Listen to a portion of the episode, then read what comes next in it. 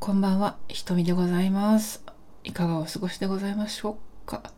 雨雲ラジオ85回目でございます。ごきげんよう。今日オンラインでセミナー参加してたんですけれどもね、あの、ノートってあるじゃないですか。ウェブのね、プラットフォームのね、 note。あれ私結構ね、多分初期からやってんだけど、まあなかなかブログもやってるしいろんなことやってるのでなかなか手が回らなかったんだけれどももうちょっとちゃんとやろうかなと思って力入れようかなと思ってどういう使い方があるのかなと思って、うん、改めてねもうまあ8年とかん？78年やってんだけどもうちょっとね改めて、うん、勉強しようかなと思ってたところなんですけれどもそれで今日ちょっと思ったんですよね。今ノートでさコミュニティっていうのあるんですよね。まあああいうのね、まあ人気がある方がやれば結構人が集まるのかもしれないけれども、なかなかね、あの、ハードル高そうだなって思いつつも面白そうだなとも思って。うん、今そういうの結構いっぱいありますよね。サブスクとか、メンバーシップ制度みたいなやつとかね。うん、まスタイフちゃんにもあんだけどね。コンテンツ作成とかさ、音声配信とか、ブログだけじゃなくてもいろんなツールが出てきた中でまあいろいろねたくさんフォロワーを集めて人気になったりインフルエンサーっていう風に呼ばれたりとかいう人も多くなってきたじゃないですか。でまあそういう人を大体見てると、まあ、割とお役立ち系だったりとかするわけなんですよね。でどうやってフォロワーを増やすかみたいなやつも結構あのお役立ち情報うんぬんみたいなねまあそれもいいんだけどさ多分でも今の時代って昔よりも情報が溢れ返ってるわけじゃないですか。だからそのお役立ち情報っていうのも、まあ、どんどん埋もれてっちゃうっていうか、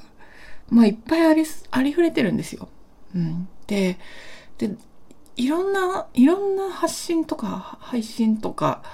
ブログとかね、見たりしてると、やっぱりこう、え、これお役立ち情報っていうのはどうかなっていうか、私のお役立ち情報を教えてあげますっていうふうに頑張ってる人たちってすごい多いんだけど、なんかそれ頑張んなくてもいいんじゃないのかなって感じることがすごい多いんですよね。で、やっぱり結構な確率で、いや、これをお役立ち言われても、教えてあげます言われても、私、それちょ、10年前からやってるし、とか、いや私それは違うと思ってるし、とか、うん、違うと思ってるしってのはいいのかもしれないけど、なんかこう、なんか結構当たり前にやってんだけどっていうようなことをこう、もったいぶって、あの、役立ちですっていうよりは、なんか私がこうやったら、いいことありましたよとか、なんかそういう体験談を言ってる人の方が私は面白いなって感じるんですよね。なんかいろんなメソッドとか、ストラテジーとか、インフォメーションっていうか技術、みたいなものとかってすごく重要ではあると思うんですよね。ノウハウっていうのかな。そういうものを、そういうものを学ぶっていうのは大事なんだけれども、でももっと大事なことってそれを自分なりに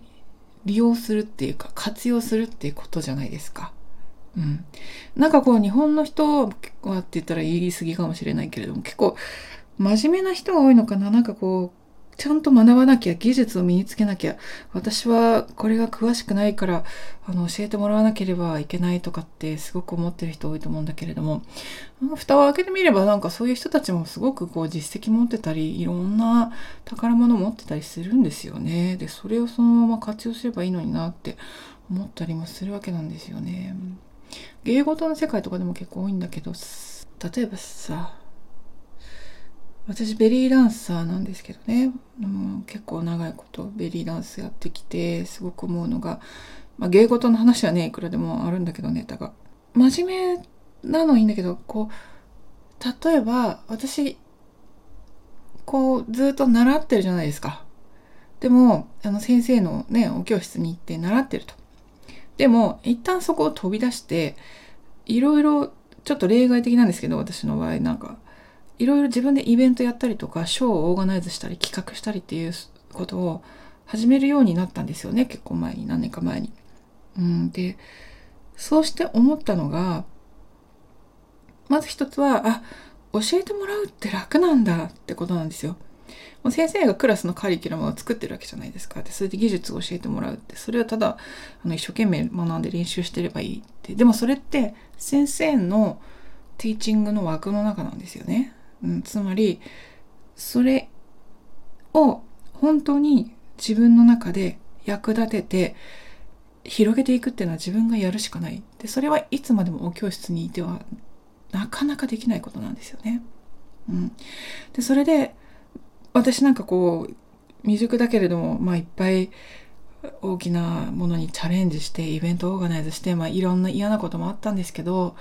でもそれで思ったのが自分のレベルが上がったなってことなんですよ。で自分のレベルが上がったなって思ったと同時に自分が付き合う人たちもレベルが上がったなって思うんですよね。なんかこうすごく活躍されている方と話ができるようになったっていうか認識してもらえるようになったっていうかそういうこともあったんですよね。これはもちろんベリーダンスの世界だけじゃなくていろんな世界で共通のことなんだと思うんですよね。うん、だからやっぱトライしてみることって大事ねもう一個事例を挙げるとさ昔あの、昔いつだったか8年前ぐらいとか、あの、オンラインコミュニティにね、入ってたんですよね。で、まあ月額でさ、その、まあ安くはない額、高すぎず安くない額をお支払いしてですよ。なんかこう、クローズドのね、コミュニティの中でオンラインに交流して、で、オフラインのイベントがあってっていうような、で、なんかこう課題みたいなのが出てさ、ちょっとあのインフルエンサーっていうか名前の知られているねある方のコミュニティだったんだけど、うん、でその方がお二人でやってらっしゃったんだけどさいろいろ課題出したりとか。ででみんながそれね真面目にこうやってで情報シェアとかしてくるわけなんだけどもなんかいうんこれあれもあったんだよね。サンクコストっていうのお金をさ、かけてしまったのがちょっと惜しくてななかなかやめられなくなってしまうみたいな。うん、でも、やっぱりね、あの、やっぱもちろんコミュニティの中でいいこともたくさんあるし学びも多いしいろんな人とも出会ったりっていうのはプラスの面はたくさんあったんだけれどもでもやっぱりそのコミュニティをやってらっしゃる方の教えみたいな感じになっちゃうわけですよどうしても。うん、でその人たちが出してくる課題とかをやるってでそれが必ずしも私にはフィットしてなかったわけなんですよ。でもっと言うと必ずしも彼らの考え方っていうのがフィットしてなかったんですよね。であのあまり考えないようにしたけどしばしばですよ。しばしばっていうのにしばしば日本語まあいいやしばしばですよ。時たまですよ。や、この考え方はちょっと、とか、いや、それは申し訳ないけど、私、10年前からやってるわ、とか、皆さんこれやってみましょうみたいに、教えられる必要ってないんじゃない？みたいな。うん、私それやってるし、みたいな。うん、ということはもうこのコミュニティにいる意味がないわけですよ、あんまり。うん、そこをね、早く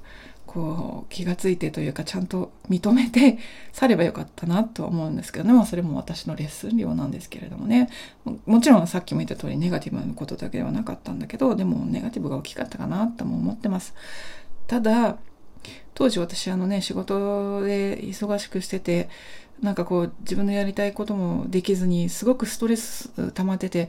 悲しかったんですよね。で何かやらなきゃ何かやらなきゃっていう焦りからそういう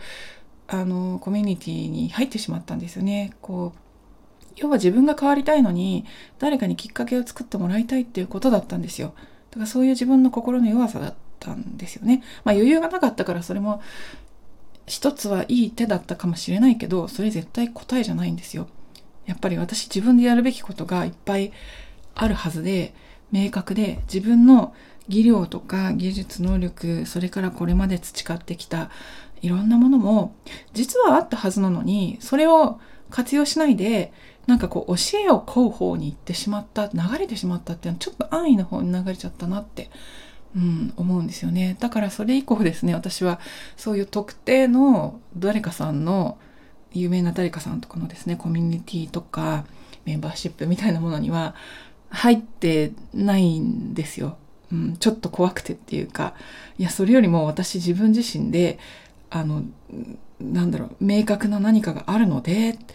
ていう考え方をやっぱしてるんですよね。で自分自身で一番やらなきゃいけないことは何かって考えて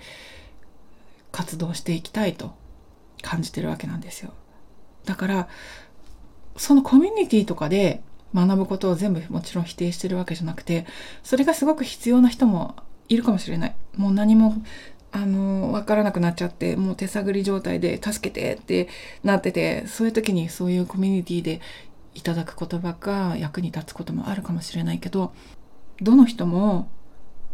すごい実績実は持ってたり、素晴らしいストーリーを持ってたり、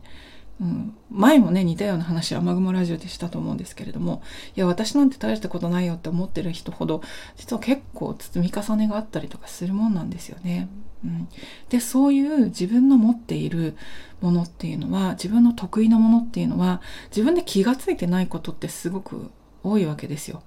だから、うん、自分で気が付いてあげて活用していくっていうのは自分自身なんですよね。そういうことを考えながら、うん、これからの活動をしていきたいなって思いましたよ。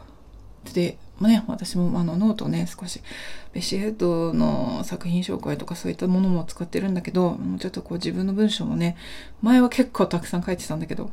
あの今日古い記事とか見返してて、あら、こんなにたくさん書いてるじゃんと思って感動したんだけどね、自分でね、うん、忘れてんだよ。だから、自分がこんなことできるんだったらそれをやればいいじゃんっていうことをお伝えしたいなと思って今日の雨雲ラジオとさせていただきます。雨雲ラジオ85回目瞳でございました。